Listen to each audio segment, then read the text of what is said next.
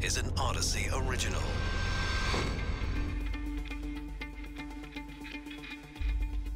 This is Coronavirus Daily. I'm Charles Feldman. I'm Mike Simpson from the KNX Audacy Studios in Los Angeles. So were the COVID booster shots just the start of what's going to become annual vaccines to keep our immunity up against the virus? New research out that could provide answers as to how many jabs you might need.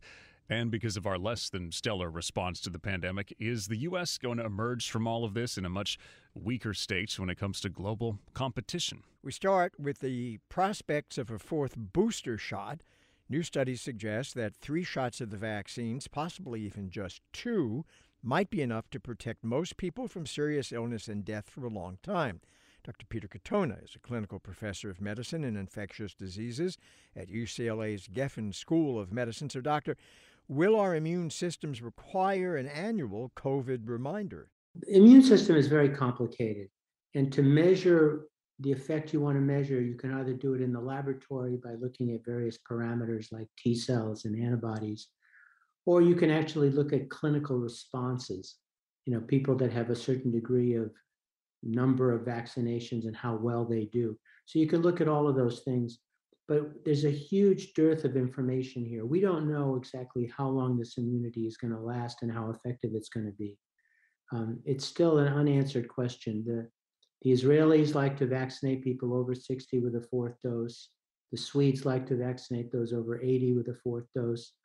We've been kind of very careful with CDC not coming out with any specific recommendations until more data is accumulated. Well, you know, I suppose there are some people listening and they just heard what you said about Israel or, or Sweden and might be thinking, well, you know, we keep being told that these vaccines are are really safe and they are effective. So why not err on the side of caution and just say to everybody past a certain age, uh, go ahead and get a fourth shot? Well, you can make an argument for that. You know, you, you, you'd like to have the data in hand to say it's optimal to vaccinate a fourth dose at four months or at six months or at 12 months. You want to develop some plan based on the science that you know rather than saying, well, it's safe, so you might as well just go for it. Um, I, am not going to argue against somebody saying, I want a fourth dose, especially if they're elderly.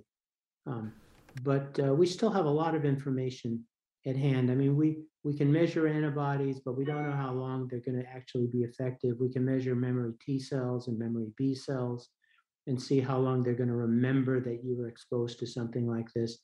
But there's a lot of missing information here there's a very small chance there's a downside to taking too many vaccinations, but I think that's incredibly minimal. Do people get too concerned about their antibody levels dropping off, though, because so much attention was paid to antibodies, and this is all like the first thing we learned about? Oh, get the antibodies high. When you know some of the other diseases and viruses out there, you can get that memory. The other parts of your immune system can remember even years later. So yeah, it can get to you, but you're going to mount a response to it relatively quickly. Yeah, antibodies are the easiest thing to measure, but there's lots of different kinds of antibodies. You can commercially get spike antibodies, for example. Characteristically, the ones that scientists look at in the laboratory are neutralizing antibodies. But there's a whole slew of other antibodies. Some have no value whatsoever in protecting you. So it gets very complicated, and I wouldn't rush because of what's recently come out to all of a sudden make a decision to delay or to get a fourth shot. Uh, you you mentioned in passing about the small odds of a uh, downside to over vaccination, and I, am guessing that you're referring to uh, and and uh, I'm trying to remember because we did talk about this months and months ago. Uh, it was is it called enhanced immunity? Yeah, I mean that's one way to look at it. Um, you know, you could overstimulate the immune response and maybe get a negative reaction, but that's never been proven. It's a theoretical consideration. Um, I'm not sure that it has much value in this argument. What about tailoring some of these future shots, if we have them, to the variants that are going to be around, or at least Omicron, or, or maybe what pops up next? Or are we still pretty good with what we've had, perhaps? Because it actually elicited a pretty broad response. I mean, we're on like year three and it's still doing all right. Yeah, we have a pretty good track record with the original vaccine, which hasn't been changed by Pfizer or or anybody else. So we're doing pretty well with that. there are reformulated vaccines in the works, particularly between the two mRNA manufacturers, but they may be missing the gun. I mean, you know, Omicron is going away. Maybe there's another variant that'll come along, and you know, it'd be nice to have that prepared and ready to go when a variant comes out, not when that variant is just about to leave us. They're also working on a universal coronavirus vaccine, which, if that comes into play, then they won't need to reformulate these vaccines from time to time. Yeah, I was, I was going to say, I mean, if somebody, you know, you were saying before that you wouldn't discourage somebody uh, who perhaps is of a certain age um, to go and get a, a fourth shot.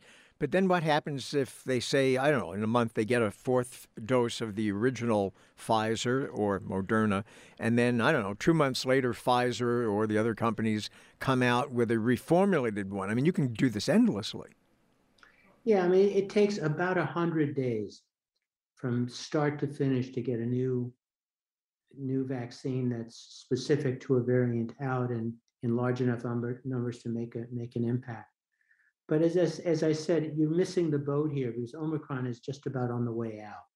So it's it's the next variant I worry about more than anything else and what that's going to do to us. Well, and to that point, you know, let's say you, you had your three and then you go in to get your fourth now early, quote unquote, and then they come out with a fourth, and then you go back to the pharmacy and say, "Why are we on now the fifth line of your card?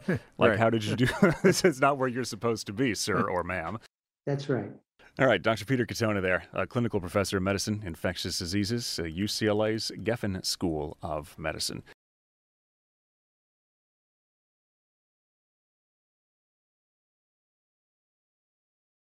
With the huge toll of COVID infections and deaths here in the U.S. relative to other industrialized countries hurt our global competitiveness in the long run.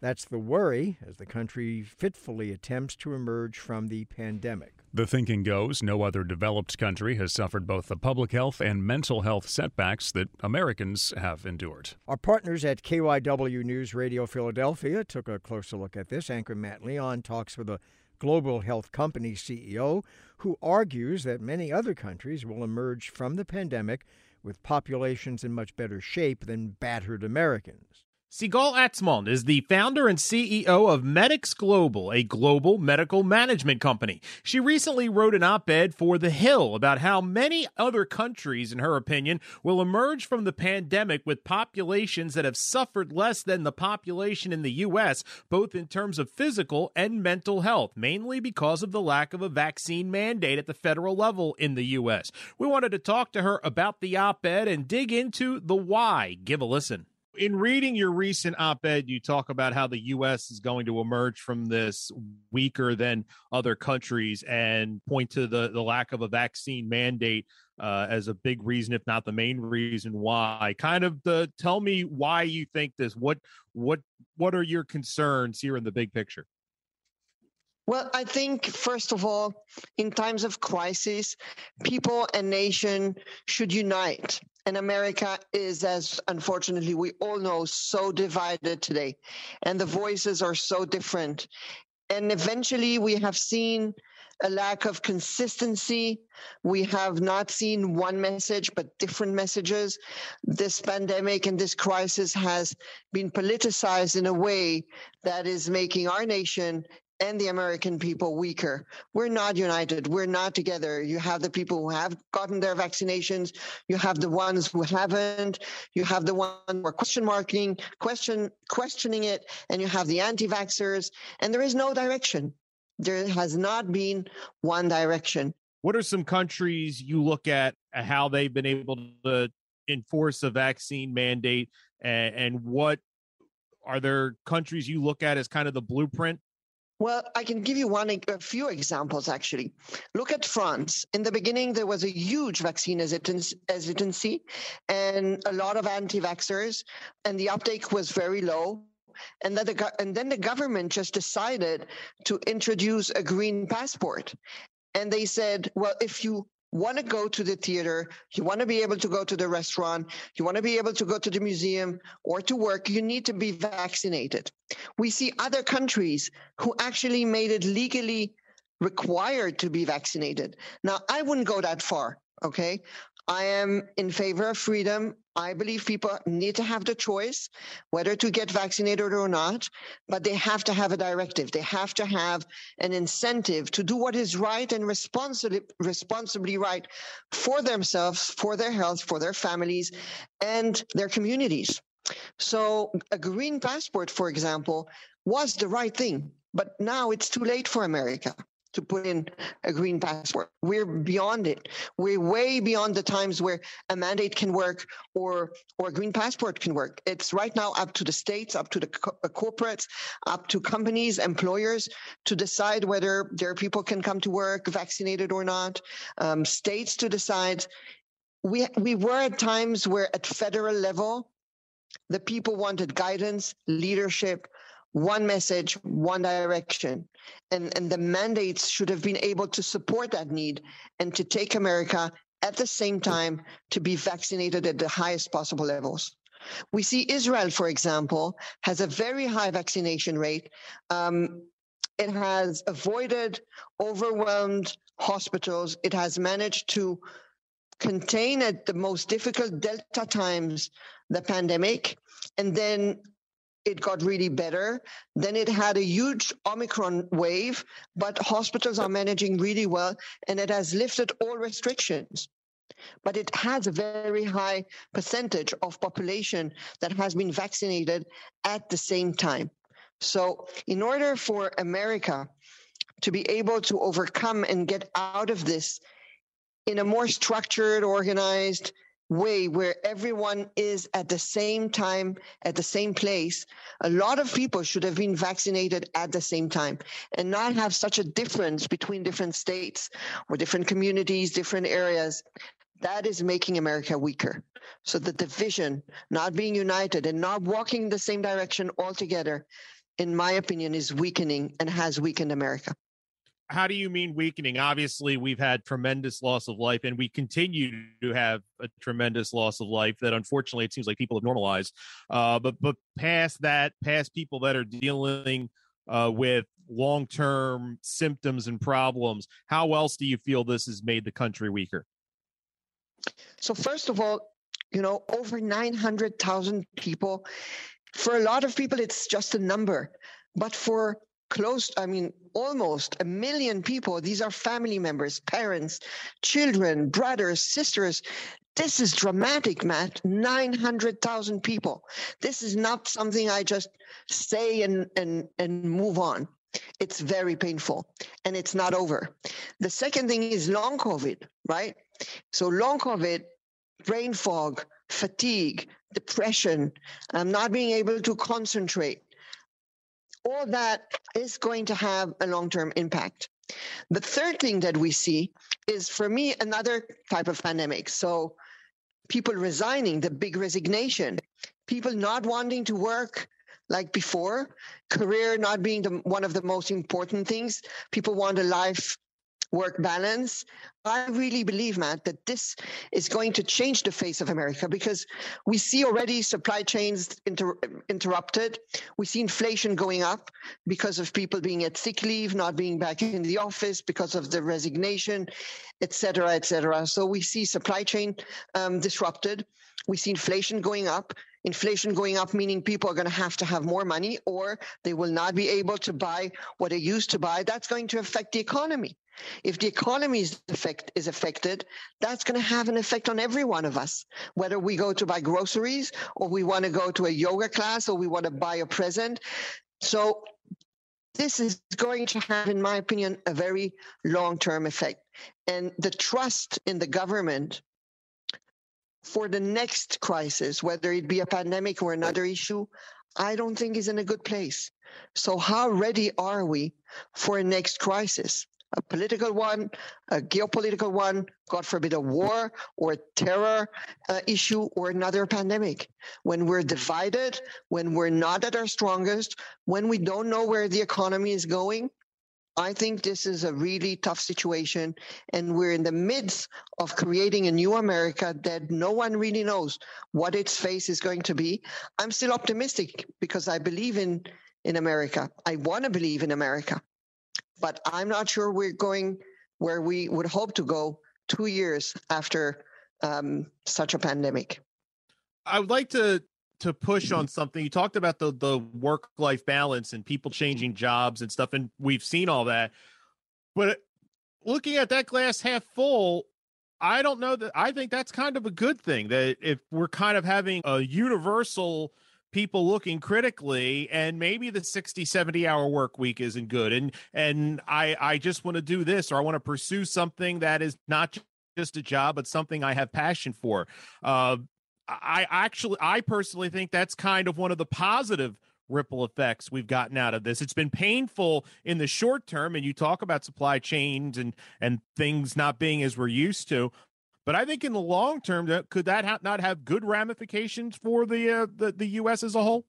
I fully agree with you that this might be a very positive one if we will allow the economy and the consumption system to adapt. So if the American people are going to agree to need and want less, that's going to be fine. But if we continue to want to consume, to buy, to dress up, to overconsume maybe, right? And overeat and overgo out and overspend. I mean, we could say overspend, but at the pace that America has been going in the last few years, then there's going to be a problem. Because if you change your work life balance then clearly for companies to be able to provide their products, their services, they will need more employees because employees will work less. More employees meaning higher expenses. Higher expenses meaning you have to increase the price of what you produce and sell it at a higher price. That means different supply chains, different, maybe you can produce less if you don't want to increase um, the number of employees um, you engage with.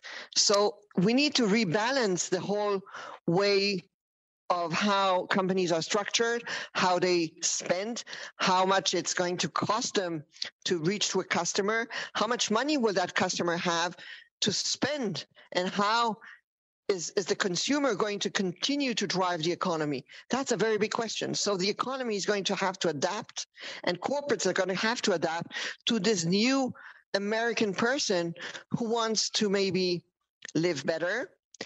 The good point, and, and that's an absolute good point, is that Americans want to be healthier.